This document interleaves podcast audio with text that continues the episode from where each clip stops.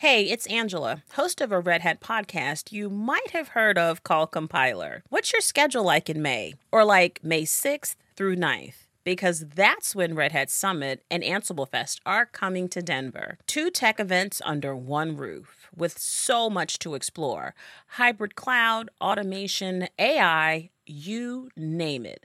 Register with the code RH Podcast to save $400. Just visit red.ht forward slash go to summit.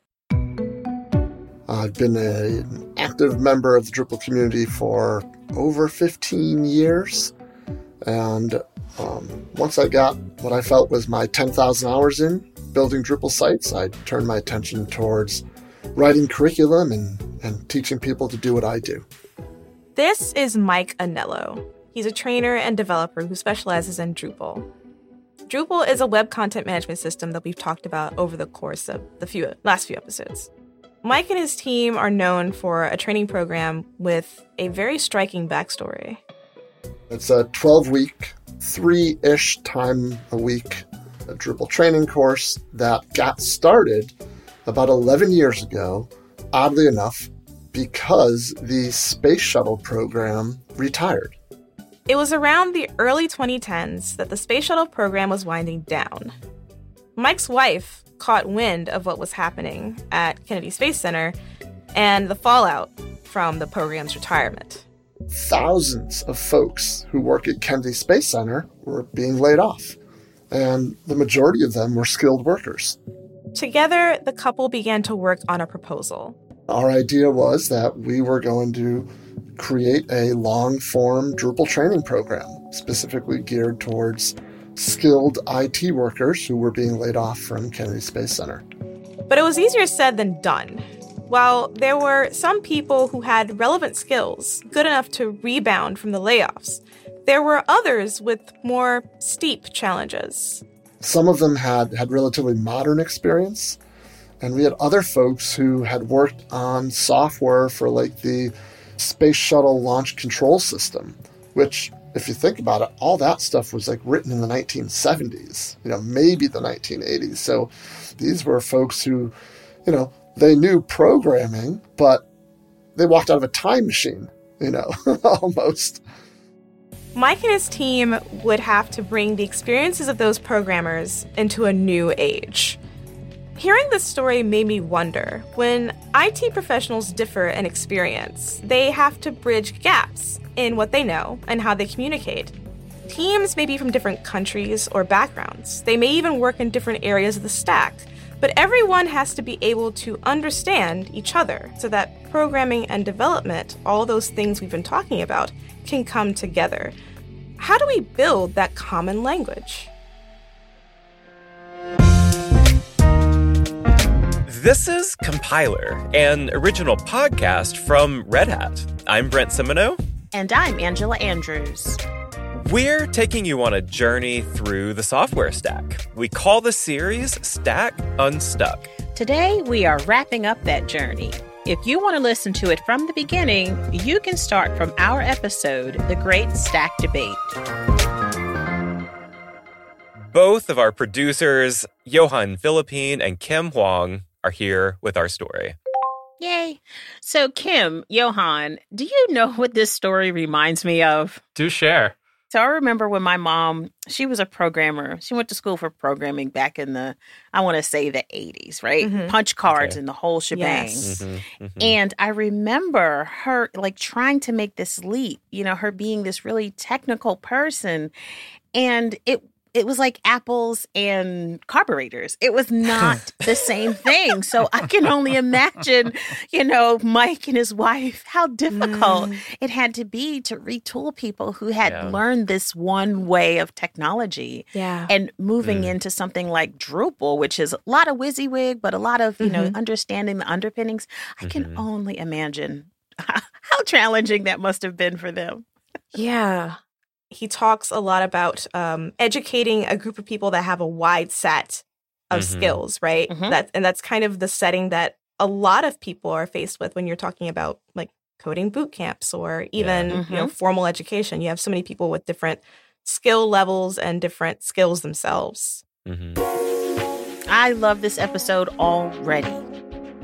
Already. I spoke with someone that I thought would have a lot of interesting things to say about that common language or dealing with people and how they communicate across the stack or across different levels of experience. His name is Ryan Singer, and he's the former director of engineering at Basecamp. Nowadays, he's an author and a product developer. If I was working in the auto industry or something like that, there would be so many kind of old things that were figured out in the 70s and 80s and everything. You know, that would be kind of set in stone. And in the software industry, it's this kind of like crazy free for all, right? Of everybody trying to understand, like, whoa, what do we do and how do we do it? Ryan often talks to people about what he says are core concepts of the development process. One of them he talks about at length is called the vertical slice. This is where we talk about kind of horizontal layers versus doing one vertical slice. And this idea of one vertical slice where there's some back end working, there's something that you can click on and it does something, you know, that we can we can actually try it out and understand like, does it do what we thought it was going to do? And kind of getting to that point sooner than later, that's a really great moment for a team. I don't think I quite understand this concept of the vertical slice. Can you Me either? Can you give me an example of this, Kim? Sure. Uh, a vertical slice, kind of, um, if you're thinking about a, a cake, right? If you're thinking about different layers, like different layers of the stack, mm-hmm. if you're cutting something vertically, it's showing all of those layers working in sync. They're all okay. working together. All the flavors of the cake, all the layers, the frosting, the cream in the center, the sprinkles, they're all working together to kind of give you what you should expect from that cake, right? It's the same thing in development.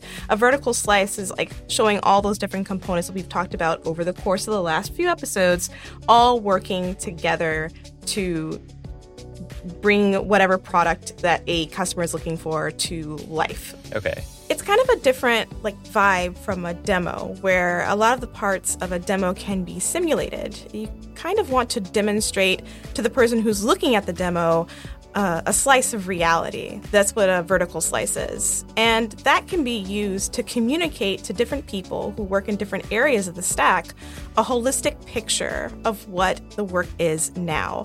That can open up discussion for challenges, issues, and even improvements that can be made on future versions of whatever they're building. So, we've been talking all series long about the the software stack, but where does that come in here, Kim? Ryan says challenges can come up that are beyond the the issue or the topic of what stack to use. In okay. a way, the stack often takes a back seat to those much larger conversations. Honestly, the same problems happen everywhere you know and and and people like to have really spirited debates about you shouldn't be using this you should be using that. But real life is real life and we don't just you know we don't get to go in with our perfect programming language and our perfect framework of choice. And the thing is that a lot of companies today don't have the clarity about the different kinds of work that have to be done in order to make a product. And so they kind of dump it all on the programmers like they should figure it all out. But that doesn't mean that as a programmer now you are responsible for becoming a product strategist and the UI designer and all of those things. The more that we become clear on, oh, these are different kinds of work, then as a programmer, if, you know, if someone is saying we need to decide which questions to ask people in the onboarding screen, and we say, well, whose job is it here to talk to customers? There are so many different parts of how do we get this product to market it's not just about programming. It's it's about he talked about you know strategy and UI and yeah. there's testing and there's it's it's huge. Yeah. Again, when I'm hearing it, I really I'm trying to follow, but it sounds like it's just a lot. Yeah. It's a lot. And maybe the issue is big. Maybe that's why it yeah. sounds this way. I think that you understand what he's saying perfectly and that programming is complicated and building software is complicated and some people don't really have kind of a grasp on how complicated it can be and how complex it can be. And I think that's what he's saying here. It's and, complicated. Yeah. It's complicated. but Kim, what you said earlier, I think is really important here, which is that, you know, we have been talking about the stack in this series and like development processes and like what it takes to build an application, for example. But what you said earlier is that like that often takes a back seat, right? That's not always at the foreground of what companies are talking about, or even like decision makers are sometimes talking about. Yes, those fundamental questions are most important, right? Because the what and the why is going to determine the how. In this case, uh, if the team is either choosing their stack or they're inheriting it, they need to have a shared understanding of how those components are going to come together to build what they want to build. Not only the components, but the people as well, right? Exactly. What I find is that it's the same techniques that we need to do no matter what framework we're using. We need to not just dive in and start building without having a clear understanding of what connects to what. You know, we do need to do a little bit of homework to understand how does the hip bone connect to the leg bone? Is the thing that we want to do, does that API actually give us what we think it's going to give us? Is the data coming in the form that we think? We think we can change this billing system, but does it actually work the way that we thought? Those things should actually be worked out before we commit. Before a line of code is written. Mm-hmm.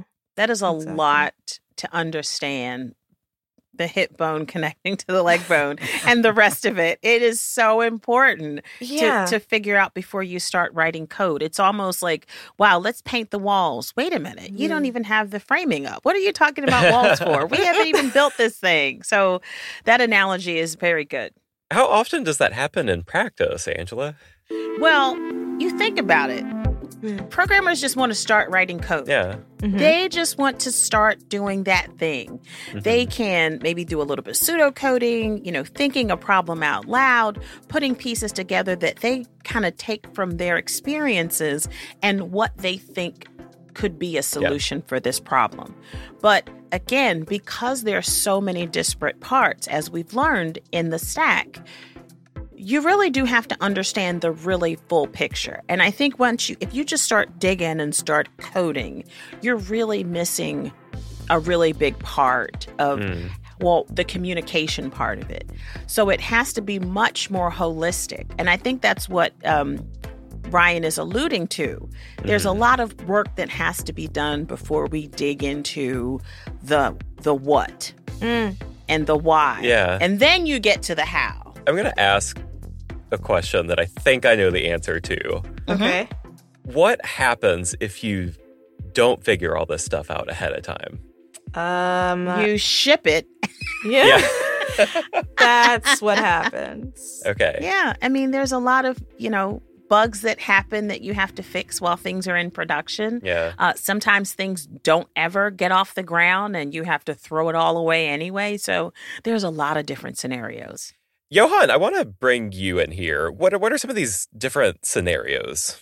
Lewis gave us in the in the database episode an example of well, when you initially build an application, when you're learning things, for example, his Rolodex application, mm-hmm. you know, you might have some demands on the application that over time change, right? Mm. And so you might set it up in a way that works initially, um, but then as the application scales, as you demand more things of it, yeah. those changes in demand means that you also have a change in how you need to to write and maintain that application. Mm. good point. So what's the why is this so difficult? I guess it, we're still trying to figure this out. It seems pretty clear cut. If you have all the pieces, if you're communicating, mm-hmm. why is it so hard? Mm-hmm. Mm, that's right. And we've heard a lot from Ryan about the commonality of all these problems that people can face in development. Yeah. And we've heard some ways to address them. But to Angela's point, why are they still so hard to address? We're going to talk about that next. So, the next person we spoke to is David Van Duzer, and he's a consulting architect here at Red Hat. Now, he's been tinkering with computers and, and working on them for quite a while. And that history, having lived through a few different eras of computing, gives him a lot of context for the work that he's doing today. And that's context that newer developers and newer people in IT in general, they often don't have. And when they're on a team together, you know, that can be an issue. I struggle with this because uh, I think that people who don't have my particular background in time and you know encountering certain of these devices uh, early on in the hobby years when you could still take apart a Macintosh and see all the different chips where now they're pretty much sealed shut. I don't share all these ex- experiences with younger practitioners or, or or even older practitioners who are newer to the the field. For me, it's about learning new vocabulary because quite often I'll find, even though we don't share this vocabulary that I take a second nature, the concepts are there. They've just been introduced in a different way. So part of that for me is I have to learn, we all have to learn different ways to develop a baseline vocabulary so we can communicate with each other. One thing that I think is a big problem in the industry is that this sometimes becomes like a, a contest. Like, if you can't speak my language, then I don't have time for you. Okay. So David is speaking directly to me. Yeah. In, in, in this tape, he is Yeah. speaking to me. So I'm currently in this uh, DevOps boot camp, and I will say I'm the more senior person in this boot camp. Yeah. And because I've been doing this for so long and listening to how these younger folks are talking about technology and their take on it and you know how they came into it I find myself having to stop I have to stop first because, you know, I don't want to come off as the smarty pants in the room because what they're saying is really valid, but because they don't have the historical context, you see where some things are missing. So, as the more senior person, I have to be very mindful. How do I communicate this in a way so they can understand the, the historic technology about what we're talking about so it kind of makes sense in this newer realm where everything is code and this is how mm-hmm, this works. Mm-hmm. It is a really thin line to walk in in, in this scenario because you, mm-hmm. you really do have much more experience and you could probably run circles but there's no need for that. It's uh-huh. i think it's our part mm. is to help these younger practitioners understand that you know it came from somewhere and, and uh-huh. let's make these let's build these bridges to this is how it used to be this is how we're doing it now let's make these connections because i think it'll be one it's a learning experience for them and two it's helping you understand better where they're coming from because you're meeting in the middle somewhere. So mm-hmm. I find myself having this conversation with myself every night. I'm sitting Yeah, on this, yeah. sitting on, sitting in class, going, "Oh my god, I just." I, I just want to, and you can't, right? You can't do this. So Yeah.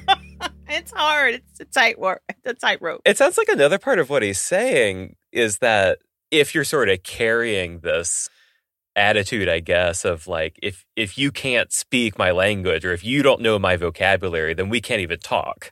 You know, like that is the wrong way to Oh yeah, approach that- that's not helpful. No. Yeah. Yeah. That's how you build up walls between different elements of your team, and then just problems don't get solved or not as quickly Isn't as this they what could. DevOps was supposed to solve? Exactly. Yeah. David goes on to talk more about how making sure that we're all speaking the same language, that we're all understanding each other, is a huge part in identifying and, and solving problems together. We also need to be able to understand how these layers of the, the big distributed stacks are built on analogous smaller components that we can understand on our own. But in order to in order to get that common enough la- layer of terminology, this is the tribalism of different languages, different operating systems, but the, the concepts live there in the same like they, they live there. No matter what you're doing with however many whatever size of computing system, you at the bottom you've got ones and zeros, binary code that's interpreted in a certain way, you know, based on a compiler. Shout out to the, the name of the podcast. Always going to include that at every opportunity, and I'm not going to apologize for it. I love it. I actually talked to Evan last week. Evan Stoner was a guest on one of the previous ep- Yeah, episodes yeah. in Stack Unstuck.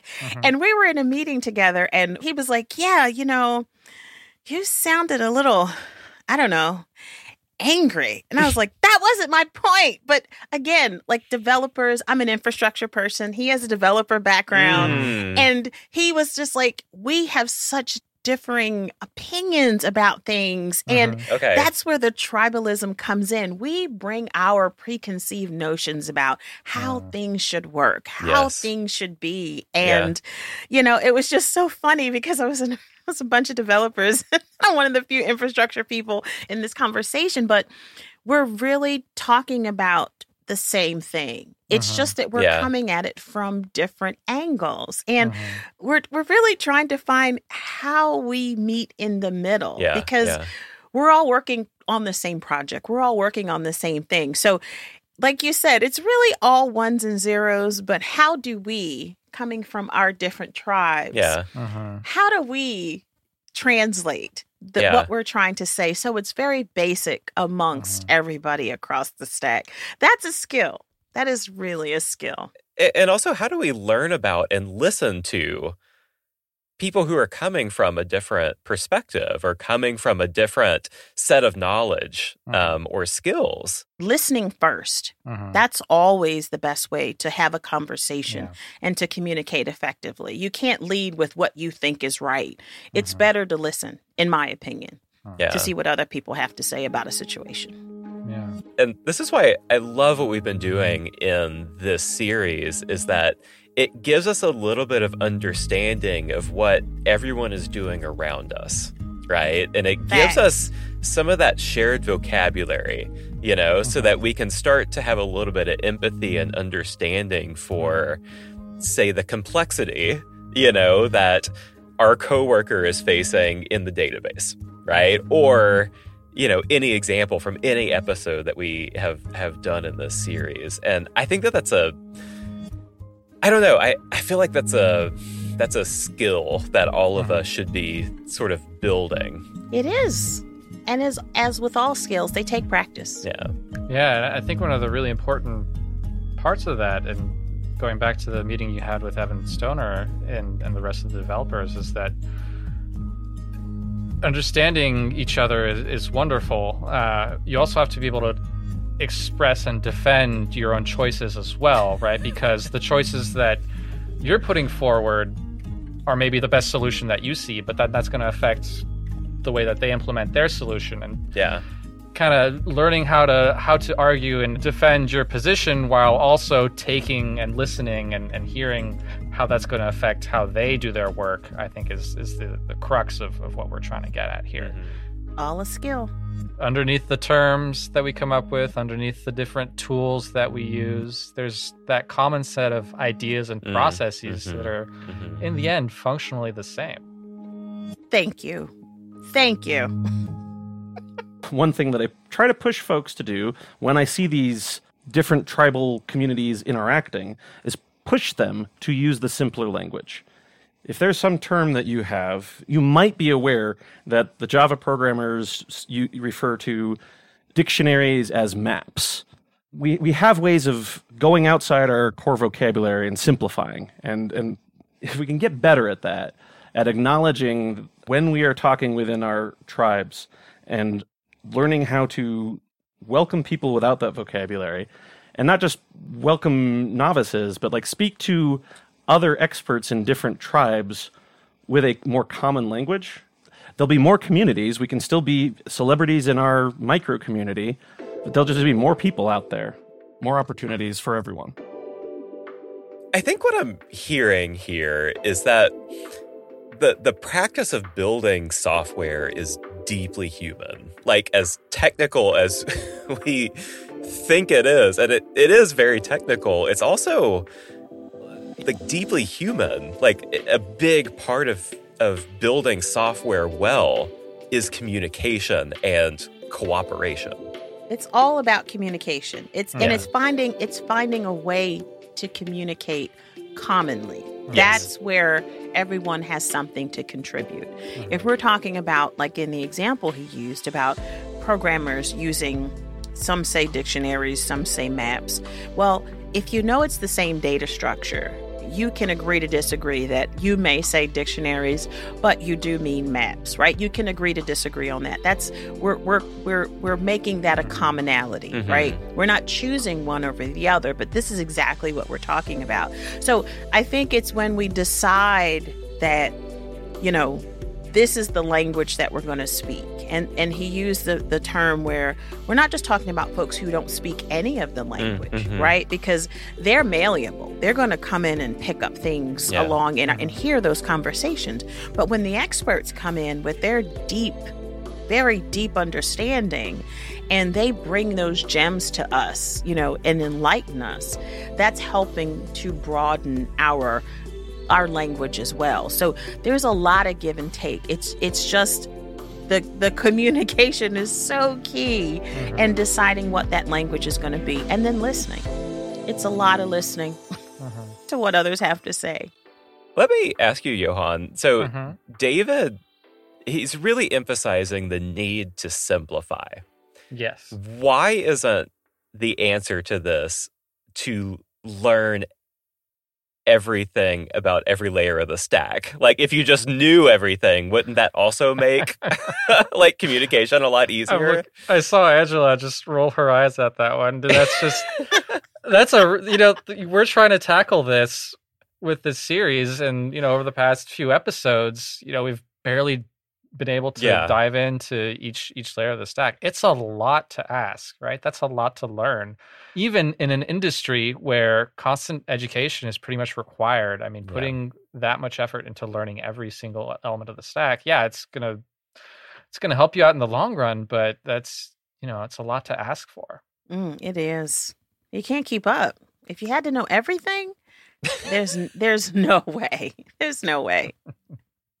now, David explained to us that things would probably go a lot more smoothly if people adopted more of a permanent beginner's mindset so that they could relate to each other, especially across disciplines and across layers of the stack. On the database person side, they have to, they can see things like individual transactions uh, that wrote to these fields. And then they'll need to be able to speak competently, maybe find a timestamp and the application developer will see, oh, you got a transaction error that said a field was missing. And if I look over here, oh, we didn't upgrade our ORM schema, and so our front end doesn't. But you wouldn't find that unless you were able to correlate and discuss it in the first place. So here he's really advocating for, you know, we were just talking about making sure that you're speaking in such a way that you can understand each other, you know, but even though you're talking about really technical aspects of where the problem is coming from, uh, it looked like it was a problem that was, you know, across multiple different layers of the stack. Mm-hmm. And so any one individual person probably wouldn't be able to fix that, right? And so the the teamwork is what really and that communication is what really led them to identify the problem and then be able to fix it. Mm. So more on that vertical stack phrase that we talked about earlier. Vertical where, slice. Mm-hmm. Oh, vertical slice. this kind of lends a little bit to that, where mm. in this scenario, he was talking about the database person mm-hmm. having to, you know, discover this error and how do I translate what I'm seeing to a developer so it makes sense to what they're seeing. Mm. And when you start looking at that slice and where those pieces start to intersect, mm-hmm. you're going to come up with that language that makes sense right there. Mm-hmm. That makes sense yeah. right there. That makes yeah. sense right there because there's no other way to do it. You you can't communicate effectively unless you figure out, well, where are we intersecting? Yeah. And how can we make this part where we're intersecting, how can we make it make sense? That's that's the that's almost like the money shot. And it's it's it's being open to understanding well i don't know exactly how they do what they do but i do understand what i know. Let me ask those questions. Let me be inquisitive. Let me have that beginner's mindset. Like i don't know what this means to you but you know this uh-huh. is what i'm seeing type thing. So yeah it's all about communicating. Yeah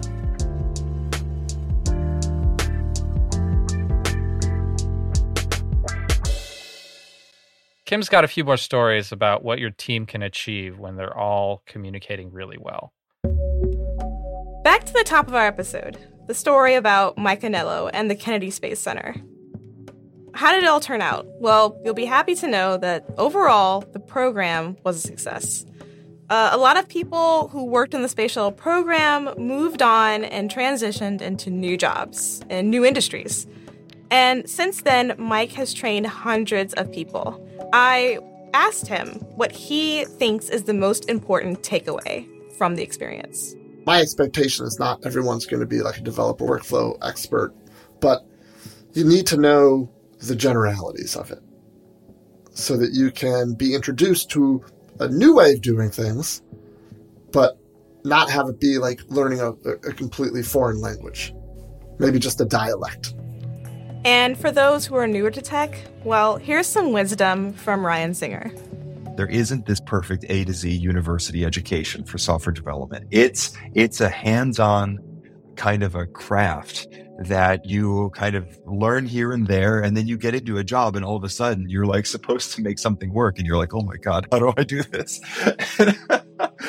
so uh, you know um, i think the the best thing really that can happen is to form a relationship between junior and senior. And of course when we come into a team and we're the ones who are new we don't want to admit all the things that we don't know because we're we're supposed to be there as somebody who's getting paid to do this job and we're supposed to be qualified and blah blah blah right? But the thing is there's a lot that we don't know. And if if we can go to the senior people with this attitude of like how would you approach this? Or or even better um, where do you think i should start on this problem like what is the hardest part of this thing that i need to solve first that is interesting. You know, I've been in spaces where I've been the junior person, and Mhm. you want to make sure that you're not wasting time on a question. You want to make sure that you form your question as fully as you possibly can because you don't want to come in half assed. You want to come in whole assed. And when you come into that senior, you're like, I've, I've, this is what I've done, and I, I need your help. You want to be able to, you know, lay your story out. And because again, this is your job. You're supposed to be aware, Mhm. even though you're new, but have having the ability to frame your problem in a way that one shows you're interested, two shows you've done some work and you've you're not coming to them without having done your own homework, and three that you're open to the the knowledge that someone else has to give you. It's a very vulnerable position to be in, but I think the senior person would really respect the fact that you've kind of done a Mhm. little bit of a work and knows and knows how to frame that question, frame that problem uh, effectively. Yeah. So, Kim, Johan, Angela, we have spent the past six episodes making our way through the software stack. And so I'm kind of curious like, what are our big takeaways from this journey that we've been on? Uh, well, Stack Unstuck has been an amazing experience for me. I've learned a lot of things I did not know before about uh, how apps are built and how software is built and how the stack comes together.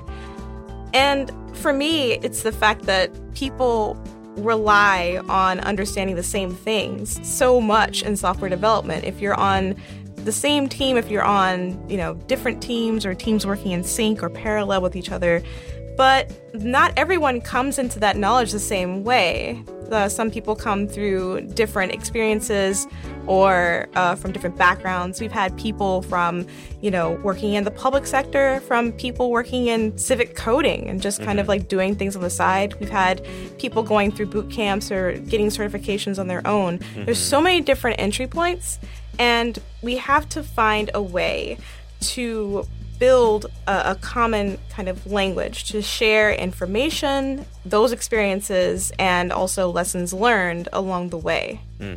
What about you, Johan? The thing that stuck out to me the most was this really interesting mix in you have these really specialized kind of positions and career paths where you can mm-hmm. really dive deep into any one aspect of the of the stack. But on the other hand, you also have a lot of people who kind of move between the layers, right? And they'll they'll do the front end for a while, then they'll move on to the database, or they, you know, worked on frameworks for a long time, and then they move on to the operating system, right? So even though these paths and these different layers are so specialized, there is enough room Yeah. for people to switch around a lot more than what I was expecting to to hear. Mm. Yeah. as we've gone through each of these episodes, I've had Jamil in my mind. Mm-hmm. So if you remember mm-hmm. from you know the first episode, Jamil was um, a FedEx driver who was trying to break into the tech industry. Mm-hmm. mm-hmm. And I'm I'm curious, Angela. Like I, I think a lot of our audience is in that same place. They're newer to tech. Um, like, what should they be taking from this series? It is my hope that what their takeaway is is that we don't have this all figured out. Yeah. That mm. that's the 1st mm-hmm. thing. Um, you would think that everyone is so experienced and they, they have all this knowledge, but as you can see, especially in this episode, we're still trying to figure out how to communicate effectively, right? We're still trying to figure out a lot of the basic things because having a common language that can mm-hmm. speak to our newer folks and that our more seasoned folks can contribute to, those are the things that they should know that that never is going to go away, right? Mm-hmm. Some of the main things, and these are the themes that I've seen across, and starting with Jamil and his hunger mm-hmm. to be in tech and, and his curiosity and you know, how he was communicating and networking with people that he was delivering packages to. Mm-hmm. Those are the things that we're constantly going to be doing throughout our entire career. Staying curious, always communicating effectively, and also being empathetic to mm-hmm. people who are more junior or more senior because the isms exist and we mm-hmm. have to be very mindful of how we're communicating with people. So that's what you see across all the layers. You're seeing that people are inquisitive, people are always willing to learn new things. You know, they're not afraid to learn new things. How are we communicating with people that we're working with? There's all these are these are constants that'll yep. always remain in tech. And you know, and tech is open. You know, there's always room for more people to make their way into it because mm-hmm. mm-hmm. we love you here. We we want more people like yeah. Jamil to, to join us, right? Because they're hungry and and they make it worth doing. Mm-hmm. So I loved this episode. I loved all of these episodes. And wow. Um, I'm glad y'all did this. This Stack Unstuck was a great idea. Yeah. It's a great idea.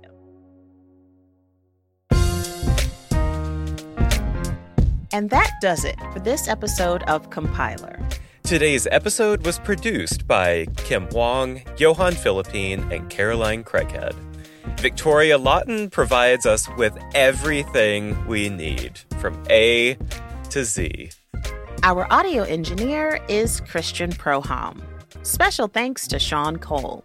Our theme song was composed by Mary Ancheta. A big thank you to our guests, Mike Anello, Ryan Singer, and David Van Duzer. David, along with uh, a few other Red Hatters, are actually building a game to teach the basics of the software stack. You can play through it, or better yet, you can help build it. Check out our show notes to see what they've done so far. Our audio team includes Lee Day, Laura Barnes, Stephanie Wonderlick, Mike Esser, Nick Burns, Aaron Williamson, Karen King, Boo Boo Howse, Rachel Ertel, Mike Compton, Ocean Matthews, Alex Traboulsi, and Laura Walters. If you like this series, share it with your friends. Um, go ahead and rate the show, leave a review follow the show. It really does help us out. We love that you listen. Keep on listening. Until next time. All right, we'll see you then.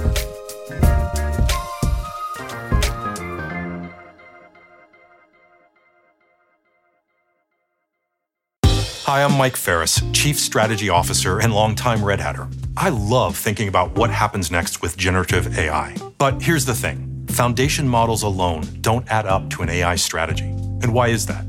Well, first, models aren't one size fits all. You have to fine tune or augment these models with your own data, and then you have to serve them for your own use case. Second, one and done isn't how AI works. You've got to make it easier for data scientists, app developers, and ops teams to iterate together. And third, AI workloads demand the ability to dynamically scale access to compute resources. You need a consistent platform, whether you build and serve these models on premise, or in the cloud, or at the edge. This is complex stuff, and Red Hat OpenShift AI is here to help. Head to redhat.com to see how.